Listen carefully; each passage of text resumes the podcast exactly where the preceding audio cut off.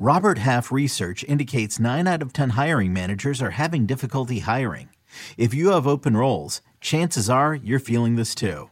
That's why you need Robert Half. Our specialized recruiting professionals engage with our proprietary A I to connect businesses of all sizes with highly skilled talent in finance and accounting, technology, marketing and creative, legal, and administrative and customer support.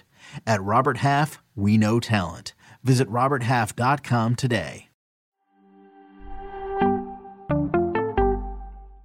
This is Fantasy Football Today from C B S Sports. On his way to the end zone. I'll tell you what, that was a spectacular play. It's time to dominate your fantasy league. What a play! Off to the races. Touchdown. Oh, he's done it again. Now here's some combination of Adam, Dave, Jamie, Heath, and Ben.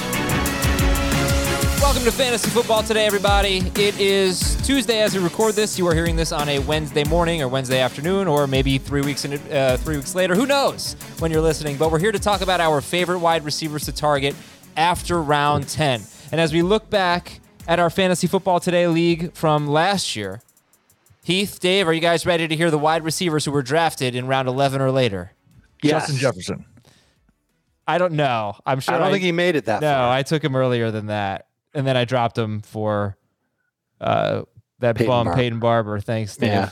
I was trying to block it you're, out. You're welcome. I'm happy to remind you of that. And that's going to be a talking point a little later on in today's show as well. Okay, here we go. Maybe, maybe really soon. The wide receivers drafted in rounds eleven or later from our twelve-team P P R three-receiver and a flex league from last year.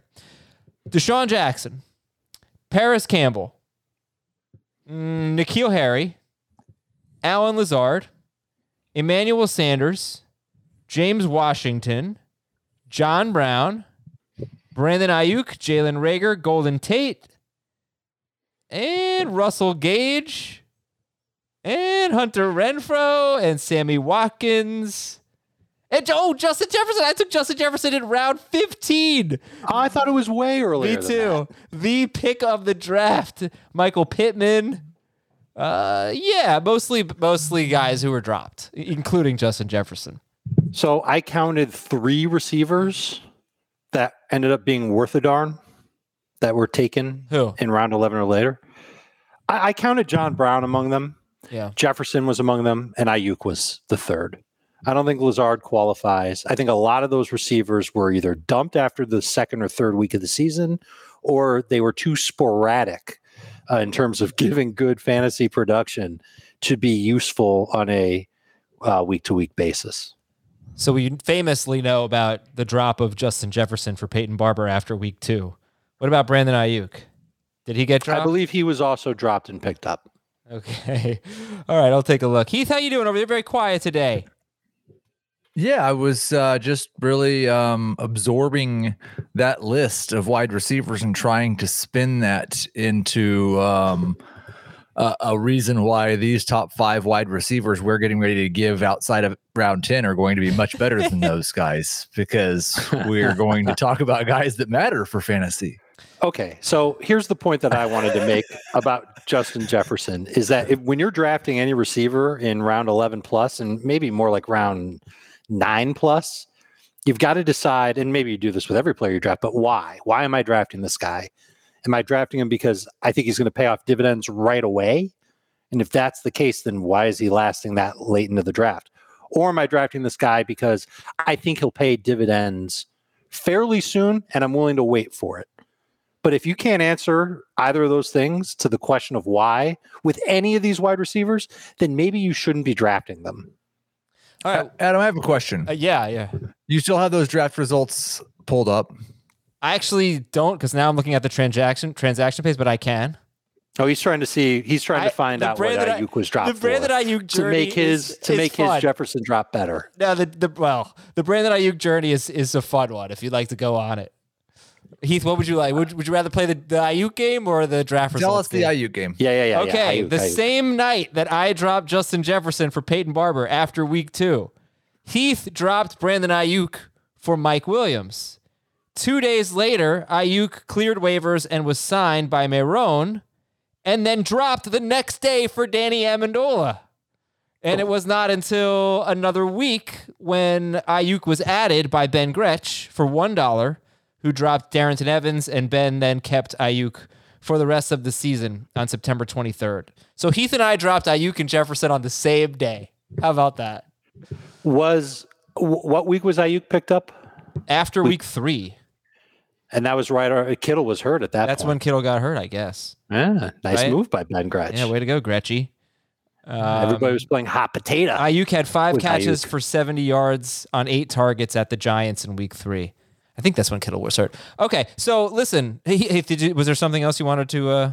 Well, I was just looking at like the top twenty-five wide receivers from last year. I guess that, like Chase Claypool just wasn't drafted. Um, I don't know. Let me... He might not have been. Let me check.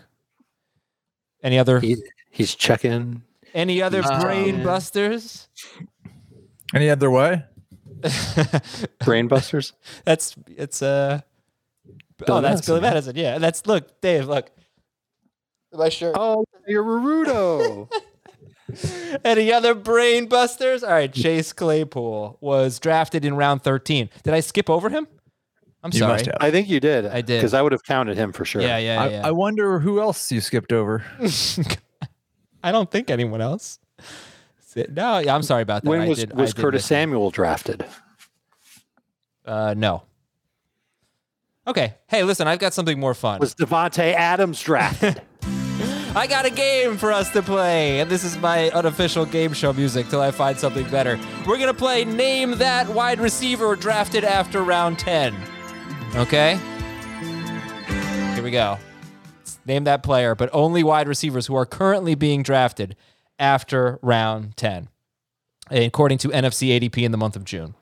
Okay, I scored double-digit P P R fantasy points in four of my last five games and caught three touchdowns in those five games. I have caught... T Y. Hilton? No. I okay. have caught... Well, maybe, but... I don't know. Oh, my God. I have caught two-thirds of my targets two straight seasons. My draft value could be tough to... Oh, what's the word I'm looking for? Oh, here's a clue. Gage? Right? That's the word I'm looking for. Russell, Russell Gage. Gage. Russell Gage! Yes, there you go. Who won that round? Me. I said Gage. You said Gage. Dave said Gage. He told you the word you were looking for. I said Russell Gage. Yeah, so I said you, Russell you Gage too. No, Heath said it before you. I'm giving that one to Heath. Congratulations. I thought you didn't like Heath, and that's why I always won these games when it was me versus Heath. Well, there's two now more you're rounds. Changing the rules. There are two more rounds, Dave, for you to win. Yes, Russell. Um, um, just like, no, you know, T Y. Hilton did score double-digit touchdowns in four of his last five games. Double-digit touchdowns in four of the ten double-digit fantasy points. Oh, okay, okay. Okay, Heath. So you definitely get the point. But but Russell Gage did as well, and uh, Julio Jones missed most of that. If, I don't think all, but most of that time. Mm-hmm. Um. So yeah, what do you guys think about Russell Gage after round ten? In full P P R, I dig it. But he's the type of receiver, when when you ask why you're drafting him, it's because you're hoping that that target volume stays where it was and that you can squeeze out twelve P P R points per week. I don't see a path to him becoming the number one target in this offense. I don't see him becoming a top twenty fantasy receiver. He's like a number three reception-based receiver that you'll take with a late pick. Not exciting. You're padding your bench depth. Okay. Next up. Wide receiver drafted after round ten. Current A D P. According to Wikipedia... Russell Gage. I, according to Wikipedia, I was born May ninth, eighteen hundred in Connecticut. I have two one thousand-yard seasons on John my resume. Brown. Yes, yes, Heath. Good job. Historical reference to John Brown.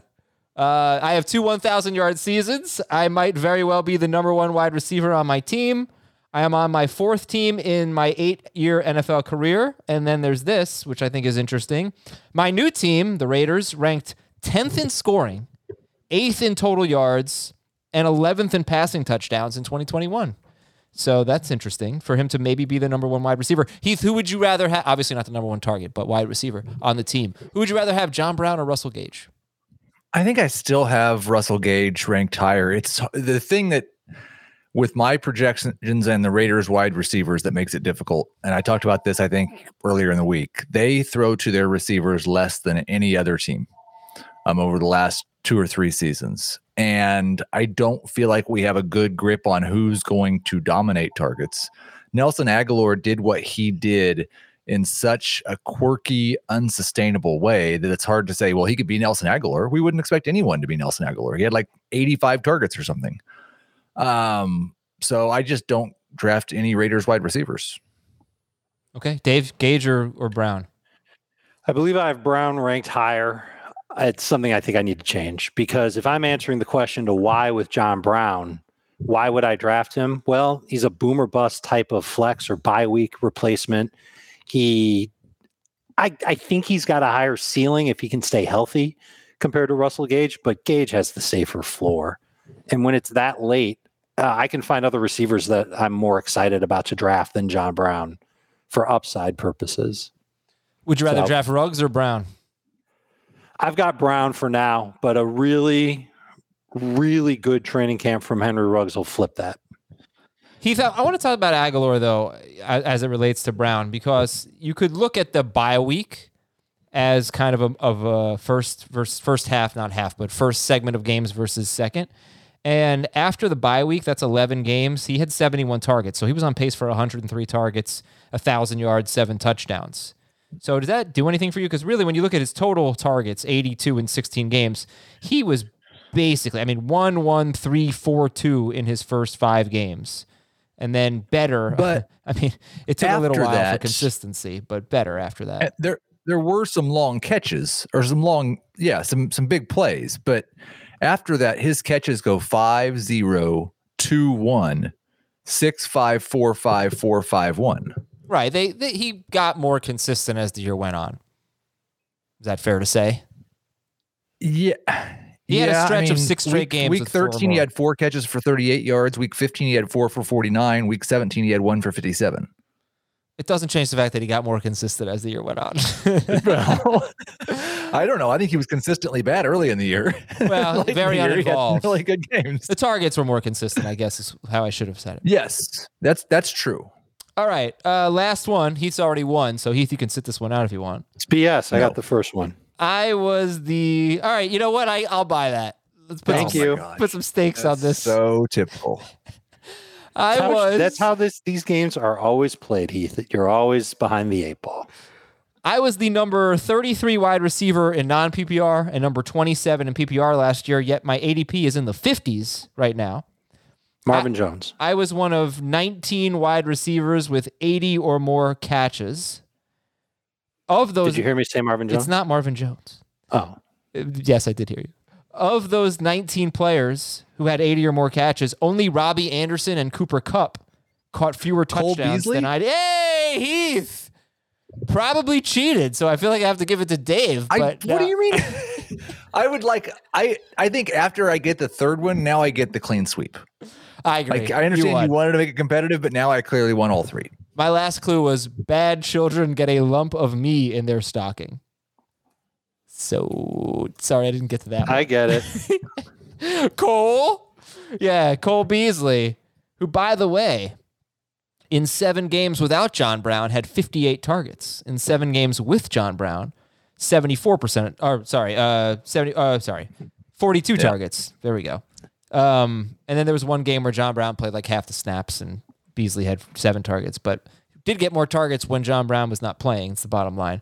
Um, yeah. Be all right now. Beasley, Gage, Brown. Where does Beasley rank? He should rank behind Gage. Why? And, and, Why, and ahead though? of Brown. Well, th- th- there's a couple of factors that we year. probably aren't really ready to talk about. Let's assume that he makes the team. We do expect Gabriel Davis to be a popular receiver, and we think that he's going to see a target jump. And Emmanuel Sanders is there, and he can do a lot of the same things that Cole Beasley has been doing.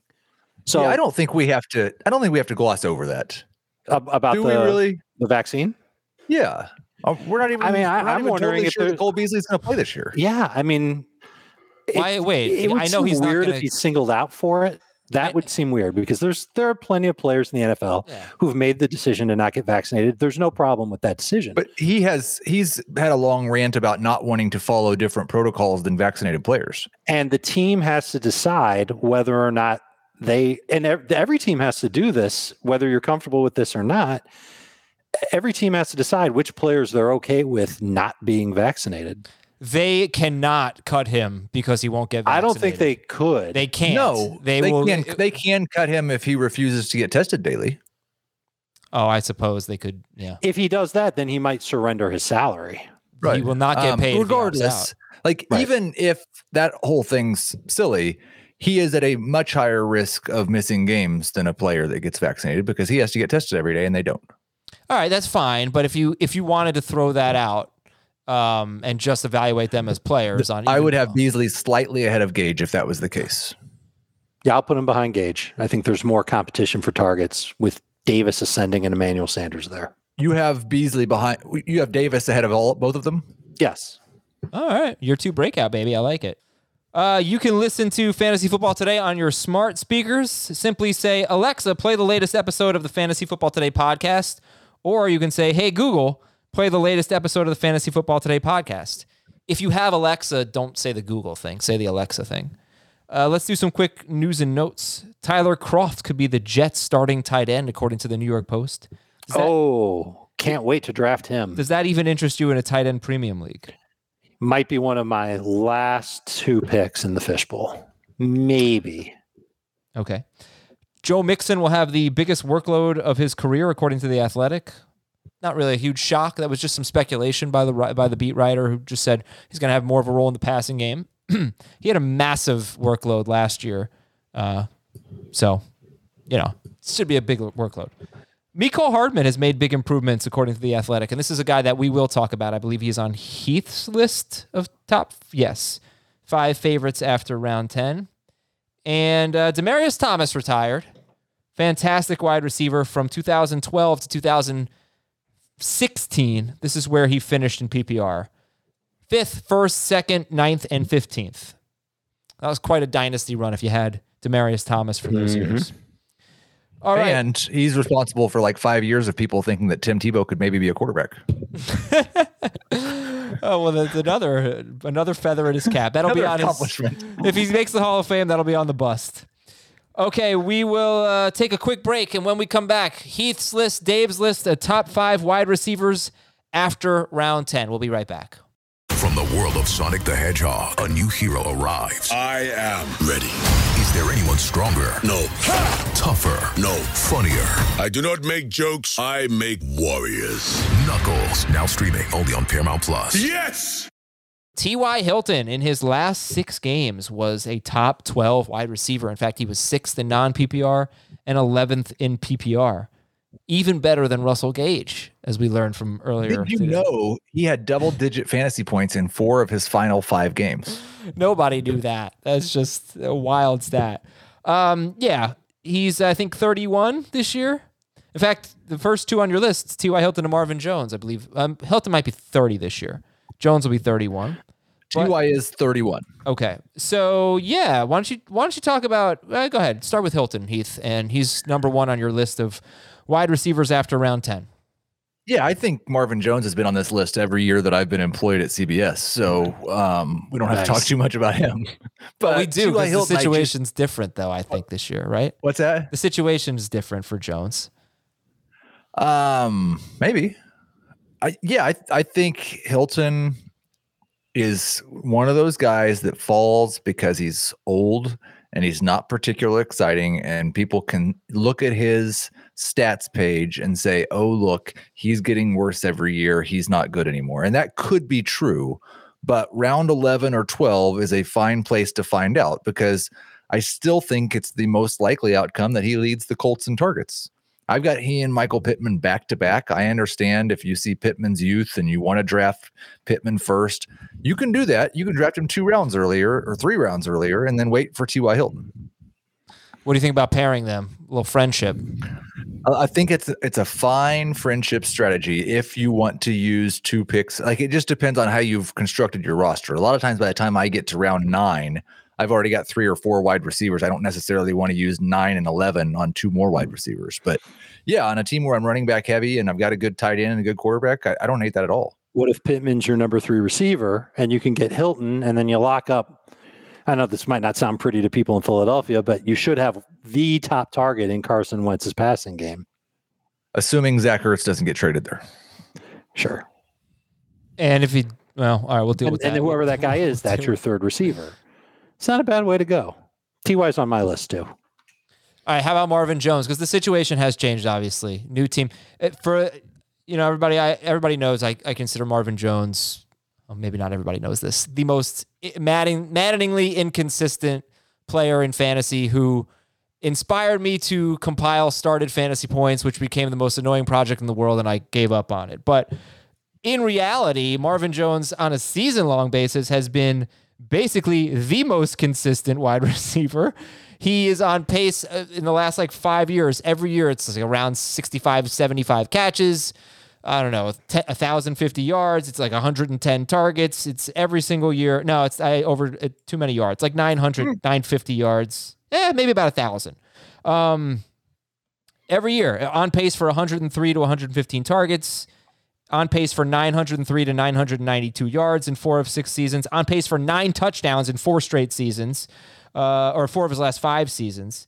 So and he actually scored nine touchdowns in three, three of his, his last four. four. Yeah, exactly nine. Right, exactly. So, um, yeah, okay. Anyway, that's what he's done, and he he always finishes as like a high end number three or a low end number two wide receiver. Basically, is that why you like him here? Do you think he can do this again? I think he can, and I don't think we know yet who the number one wide receiver in Jacksonville is going to be. I suspect it will be D J Chark, and Laviska Shenault certainly is getting getting some praise from the coaching staff, but they don't sound like they're really very pleased with, with Chark at this point, or they weren't pleased with what they saw on film from him last year, and Marvin Jones is a pro's pro and a very, very good number two wide receiver in terms of N F L. And I think he'll probably be a borderline number three in fantasy once again. I don't know if it means anything, but in his last eleven games last year, he averaged seventeen point one P P R points per game. That's when he was effectively the number one receiver for the Detroit Lions. That's pretty nice. I, I, I think there's a chance that he could end up being the top target in Jacksonville's offense. We're all gaga for Laviska, and we know that D J Chark has big play potential. But this is an offense that's got a really nice quarterback who should settle in quickly, and he might gravitate toward the most reliable receiver in terms of route running, in terms of hands, and I think Jones is it. So to get him and to take the chance on him with a late pick to be a number three receiver for your team, where he finished twenty-sixth in P P R points per game last year, I, I don't think it's a bad risk to take at all. I'm I'm happy to get him. Uh, I'm happy to have him at the top of my list for bench wide receivers. He he is a whole lot of fun in best ball because mm-hmm. he's going to have a yes, week or two where he just crushes the entire N F L. Um, he probably, I was just trying to compile, I think he has at least one twenty-eight point game each of the past five seasons. He had three over twenty-five last year. Um, I mean, he had the four touchdown game in twenty nineteen.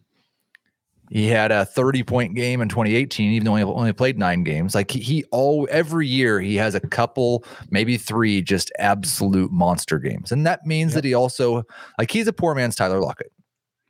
But mm, but I will, you don't really think of him like Tyler Lockett in terms of style of play. I'm now. just saying, looking at the stat sheet, right? Because he's got a lot of high point games, some smash weeks, and then he's got a lot of duds. Except when his season is over.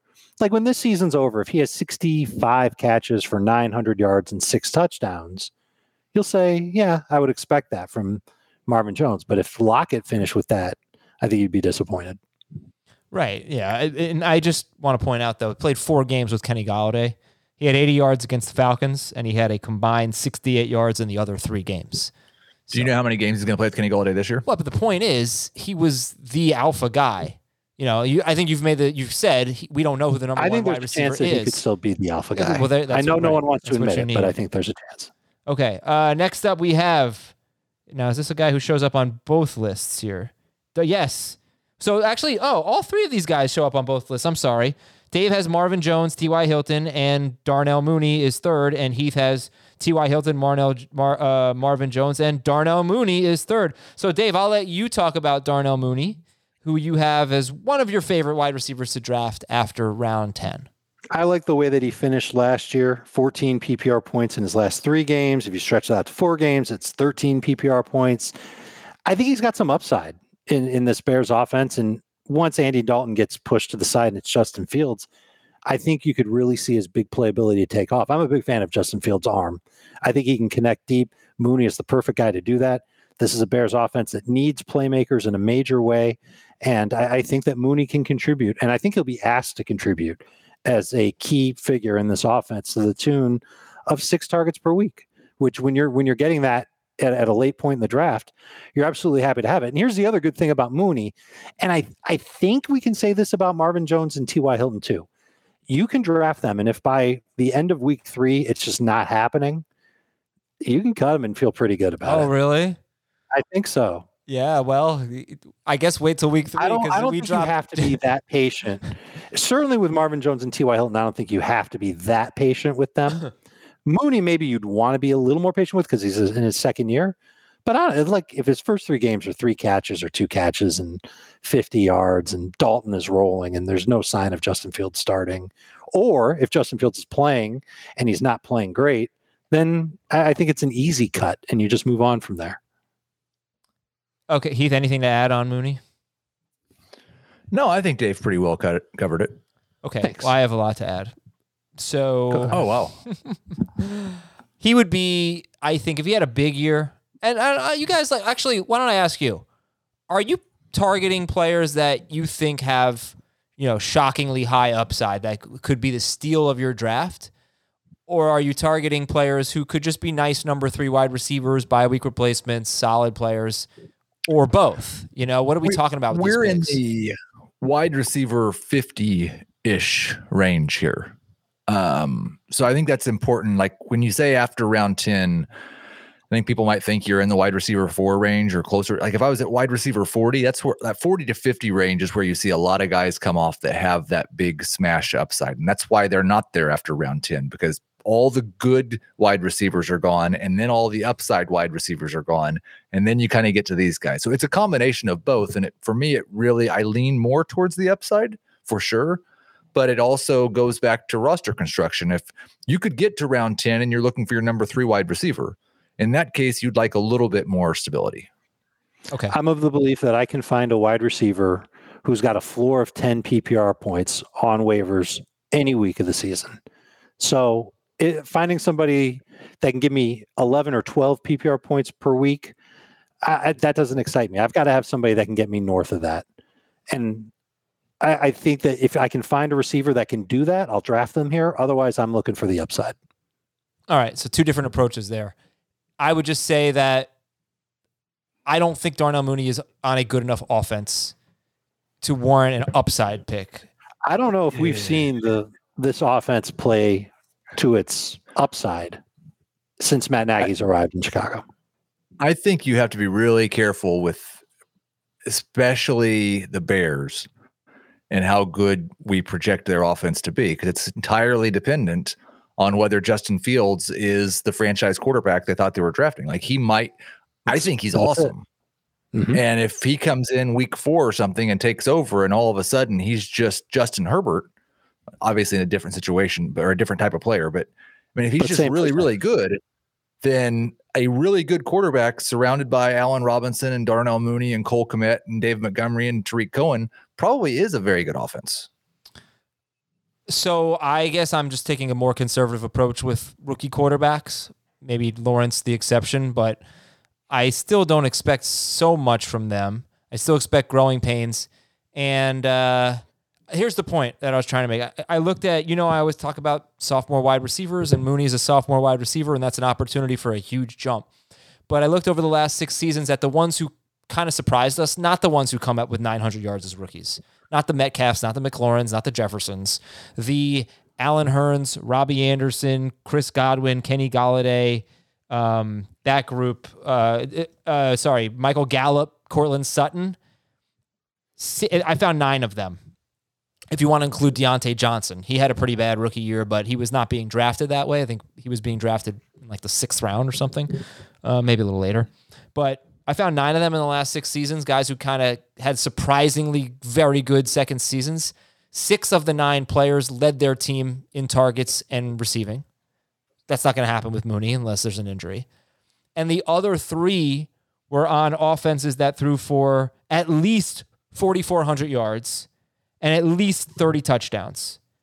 Um, and like, and the, so it happened with Chris Godwin. He was third on the team in targets or fourth or something.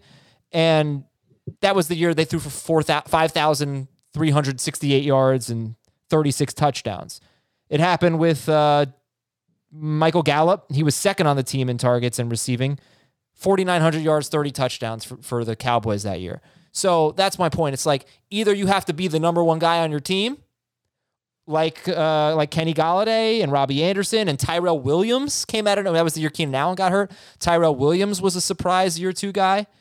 Or you have to be the second best option or close to that on a really good passing offense. And I just don't think Darnell Mooney is either of those. Well, he's the second option, but he's not on a really good passing offense. So just some numbers. Yeah, I just don't think I don't think we know that yet. Uh, we don't. You're right. Um, okay, let's get uh, some more names. Heath, you've got Rashod Bateman and Mecole Hardman. So really, I mean, that is um, Rashod Bateman and Mecole. I'll, I'll spare you. Mecole Hardman. Um, who do you like better? um, I, I go back and forth, but right now I think I'd probably lean towards Hardman with the, uh, ah, I'm going to go Bateman. I've good for I've you. got them just, I, I've flipped them back and forth and back and forth. I, I, they both might be the number two or number three option at best, um, number three option at best, probably. But when I heard you talking about the wide receivers that were drafted after round ten last year that were good, or all of them, and only three of them were good. They were all rookies. That's right. Mm-hmm. Yeah. And so it makes me want to just have all the rookies be my favorite wide receivers to draft after round ten. Okay, but don't drop them. Well, that's the problem. Yeah, that's the you're probably going to. Right. Yeah. You're going to have to make a going. bigger commitment to Bateman. Right. Um, or not. I do just deal with the consequences. I do think Baltimore's intends on throwing the ball more this year than they ever have. I, whether that will come to fruition or not will probably be determined on how accurate Lamar Jackson is and how good Bateman is at getting open.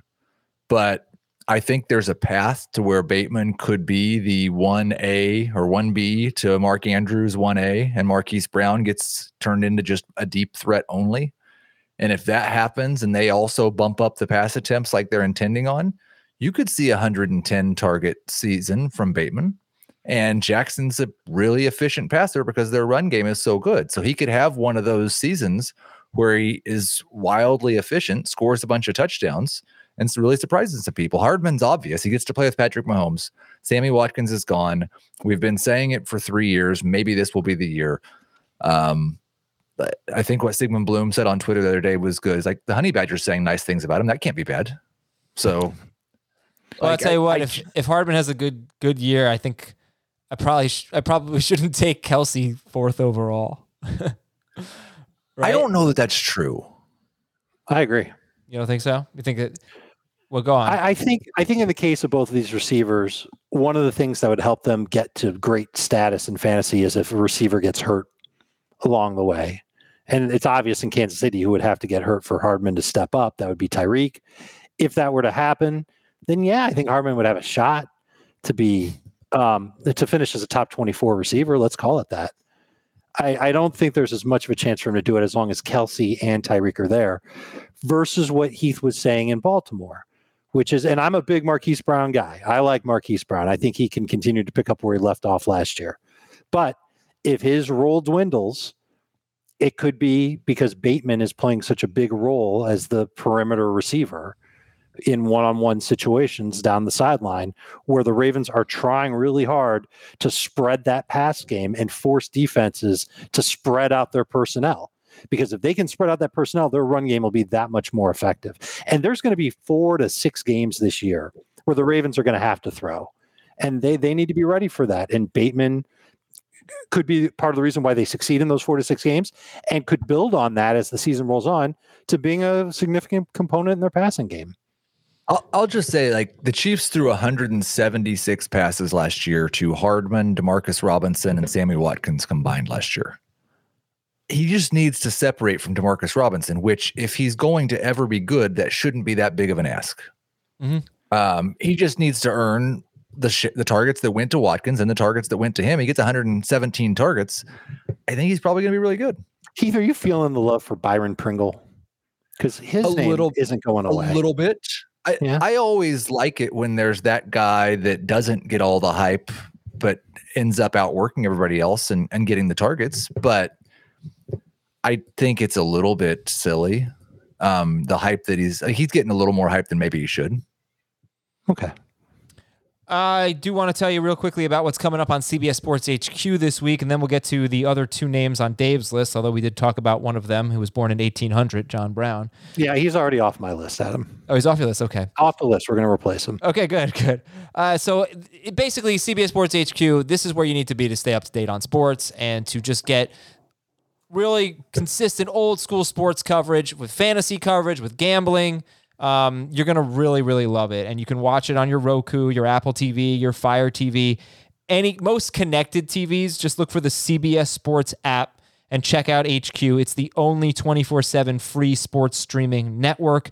Start your day at eight a.m. Eastern with Morning Buzz. That's an hour of highlights, news, and all the day's need to know. And then leave, just leave H Q on all day and just, you know, peek in during your breaks or whatever. But certainly at six p.m., come on back as we break down all the night's action and release dozens of picks from the best analysts and cappers in the sports world. That's H Q on the C B S Sports app. All right, Dave, who are we replacing John Brown with? I I am picking two receivers who I think fit in the profile of draft them for the early part of the season, and if they disappoint you, you can get rid of them and not look back. It's Devontae Parker in Miami, and it's Jalen Reagor in Philadelphia. With Parker, we know that Will Fuller is suspended for week one. We know that Jalen Waddle is a rookie, so the first game, we don't know what that connection will be like with Tua. Tua is going to have to throw the ball a lot. I think Devontae Parker is going to be a great play in D F S, and I think Devontae Parker will see probably a higher than normal amount of targets compared to what he does for the rest of the season. He can help you get off to a fast start, and maybe he builds off that and he has a good September. And and he's somebody that can just be a useful early season fantasy wide receiver. And Reagor's completely dependent on Jalen Hurts and just how many targets he ends up getting. I think it's I think it's safe to say that Smith and Goddard will, will have more targets than Reagor over the balance of the season. But we don't know how that offense is truly going to operate. We do know that Nick Sirianni does like to lean in the direction of his receivers. He's a former receiver and a former receivers coach. And I think that Reagor does have some big play upside, and Hurts does have an arm that can reach the deep parts of the field. And I, I, I just think that Reagor has some of that. Uh, you know, maybe it's just like John Brown where it's boom bust flex potential, but I think he can be a little bit more than that if given the opportunity. It's a matter of him getting the opportunity and a matter of Hurts showing that he's improved as a passer from year one to year two. And if we see those things in the first few weeks of the season, then you'll be thrilled that you have Reagor on your team. Well, but same argument with Reagor as I made with Mooney. We know Mooney's not going to overtake Allen Robinson, right. But it's do you an, think for me, do you it's think an if that, argument, right? right? It's all about Reagor if the quarterback can, plays better. I understand that, it, but do you think Reagor can? Because he's not like Jalen. Uh, Jalen Hurts could play better. Doesn't mean he's going to throw for forty-three hundred yards or per sixteen games, whatever. He he's not going to be that kind of a passer. But do you think that not. Reagor could actually be the number one? I mean, ahead of Devontae Smith. The path for that happening would be Smith not adjusting to the to the pro game, which you would say that's silly. He's a Heisman winner. He was amazing at Alabama. Well, Jerry Jeudy was an accomplished receiver coming out of Alabama last year with an inaccurate quarterback, and he ended up being pretty bad. And there were other receivers in Denver who ended up being pretty good. So maybe that could be what Reagor is. And for the dart throw of a late round pick, I don't see the problem with with having Reagor on your squad.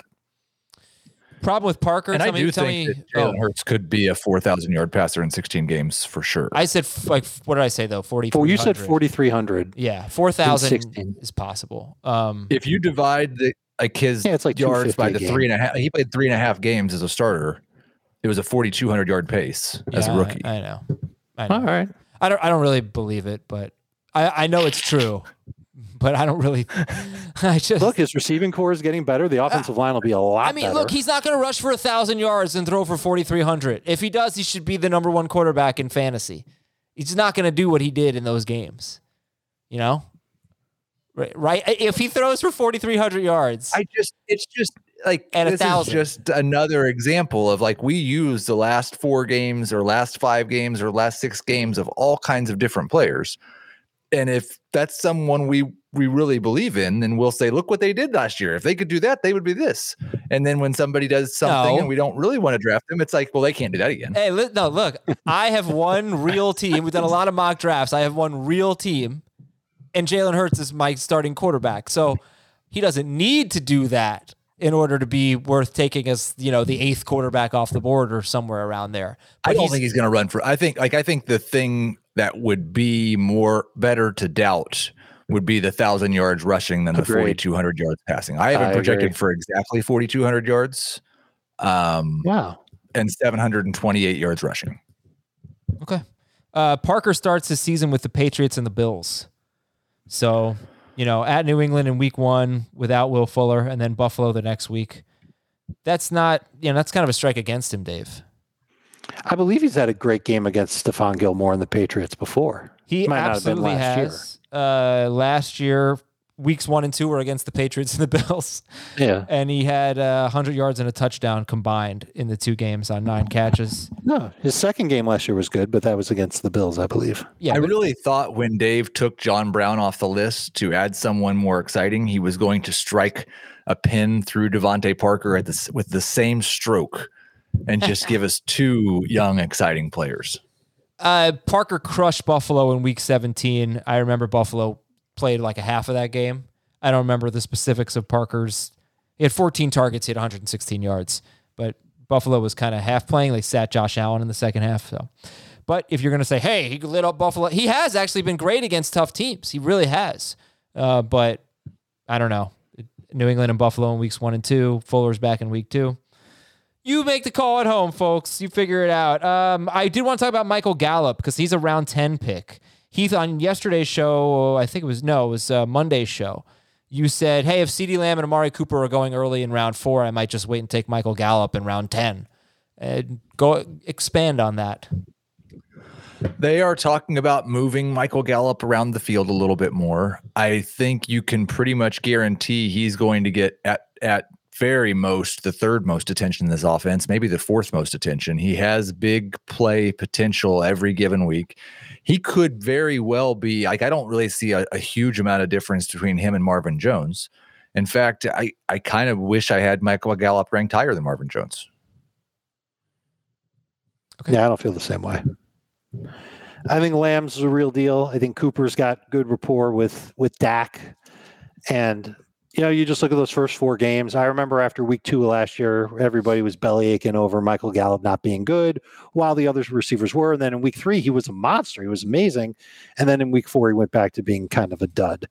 And he didn't have a great year overall. I don't think we can really judge him on the final eleven and one quarter games of his season. But I, I just, I feel like he's going to be third fiddle in the passing game, which means some weeks he's going to be really, really good, twenty-five P P R points, but most weeks he'll be at ten or fewer P P R points. He'll be frustrating. He actually was a it, lot oh, yeah, better yeah. than Lamb with Dalton. Uh, the la- like the last seven games of the year when Dalton came back from the injury, he Gallup had uh, eighty more yards, and no, he was on pace for eighty more yards, and he was on pace for sixteen more targets than Lamb. So he was better. And it kind of goes back probably a little bit to the same argument I've made for Juju and for D J Moore at, at times. It's that, I mean, he had eleven hundred yards in fourteen games as a twenty-three-year-old. I don't think he sucks. No. Most guys that do that are, go- are good. And I think there's a possibility the number three option in Dallas is more productive than the number two option in Jacksonville. Okay. Sure. Let's read emails. Let's read emails. Here we go. Fantasyfootball at C B S I dot com. We have a mailbag coming up later this week, by the way, with your Apple Podcast questions. Brian in Toledo says, hey, Bruce, Kareem, Deontay, and Logan. I want to say that those are Toledo alum. Oh, maybe. I'm starting a new league this year. I want to know the best way to set up Fab. Should it be continuous without running on Tuesday? Should it not be continuous? What What is the best way to set up Fab? I think we'll have different answers on this. Um, I prefer to have it run every Wednesday and then have free agency after that. I don't have a problem with that. Players lock for the week once their game starts. I was in a league last year where there was one run of Fab on Wednesday, and that was it. That was the only time you could make moves. Ooh. And man, was that a nightmare with, with COVID uh, and players getting ruled out over the weekend. So I, I, I'm a fan of that. I think you, you put in your bids, and then once the bids are done, everybody's a free agent. Go get them. Uh, as long as Fab is turned off Sunday morning, then I'm cool with whatever you want to do. I'm trying to remember. But, yeah, go on. I, I think like it even like the the Sunday morning thing. What if something happens Thursday afternoon? Yeah, you could do Thursday too. And then what if something happens Monday afternoon? Nah, I'm, I'm over it at that point. uh, I'm trying to remember. There was a there was a point late in the season where a running back got, got hurt or got put on the COVID list or something, and I picked up this one scrub in like all as many leagues as I could. Gosh, I can't remember who it was. I'm looking because I know I picked him up in the I D P league. So um, I'll try to figure it out. And uh, th- what I'm saying is if you turn Fab off after free agency, you still run the risk of there was an injury during practice on Friday and this guy's going to be out, and then whoever's at their computer or on their phone at the time has the free reign to just go pick up the player. I, that could be a little frustrating, you know, if you're not around. But that can also happen on a Sunday morning. Was it Ty Johnson? Um, I honestly have no idea, man. I have no idea who it was. Yeah. I'll try to figure it out because I remember in every league, he was a major talking point for the weekend. He was like a bonus pod caliber talking point where it was like, it wasn't Gallman. No, it wasn't Gallman. It was really late in the year. Was it Darryl Williams? I don't know. Darryl. Yeah. I don't, I just, I think it may have been Darryl Williams. Could it have been Tony Pollard? No, I would remember that. He was probably rostered. Yeah. All right. Well, I wish I remembered. DeAndre Washington, he had like fifteen carries. DeAndre Washington might have been. Maybe. It. I feel like it was Darryl Williams. Nah, why would it be Darryl Williams? All right. Well, anyway, next email. Sorry, folks. Trip down memory lane. Um, what a trip it was. From Jack in Dutch Country, Pennsylvania. I'm in the second year of a Superflex Keeper Lane uh, Keeper League. Keeper Lane. We can keep three. My obvious choices are Ridley in the fifth and Herbert in the fifteenth. It's a super nice. Flex, yeah. So I'm trying to decide, do I keep Dak in the second, Ryan Fitzpatrick in the twelfth, or an undrafted Logan Thomas? I'm going Dak. Where is that pick in the second round? If it's like the first pick in round two, do you think you might be able to get a better quarterback than Dak? No, not with keepers. All right, then Dak. Right? Because Dak's a first-round pick in a lot of super flex leagues anyway. So I would say no. All right. Uh, from Casey from Nashville, who is better than Emily at fantasy football. I like that. I like that smack talk. Damn, I heard that Emily was way better. uh, subject line was keep Daniel Jones. And the question has absolutely nothing to do with Daniel Jones. Please help me with this conundrum. Don't worry, it's not actually about Daniel Jones. ten-team, non-P P R, four-point per passing touchdown. Keep two in that round forever, forever. I pick ninth. Dalvin Cook in round one. Remember, this is non-P P R and four-point per passing touchdown. Dalvin Cook in round one. Davante Adams in round two. Kelce in the third. Eckler in the sixth. Kyler in the eighth. And Aaron Jones in the eleventh. Keep two mm. forever. I bet Emily would be able to make this decision without even asking us. Uh, I think it's Eckler and it's Aaron Jones, and it's pretty easy. I think Aaron Jones is the easy one. kind of like Kelce over Eckler. In non-P P R for Even three, in, ra- yeah, three rounds difference? P P R. Yeah. Wait, why especially in non-P P R? I because mean, Eckler, I don't think Eckler is nearly as valuable in non-P P R as he is in half or full P P R. I mean, I guess that's Whereas true. Whereas Kelce, you're still getting the elite caliber tight end. And you're getting him in round three.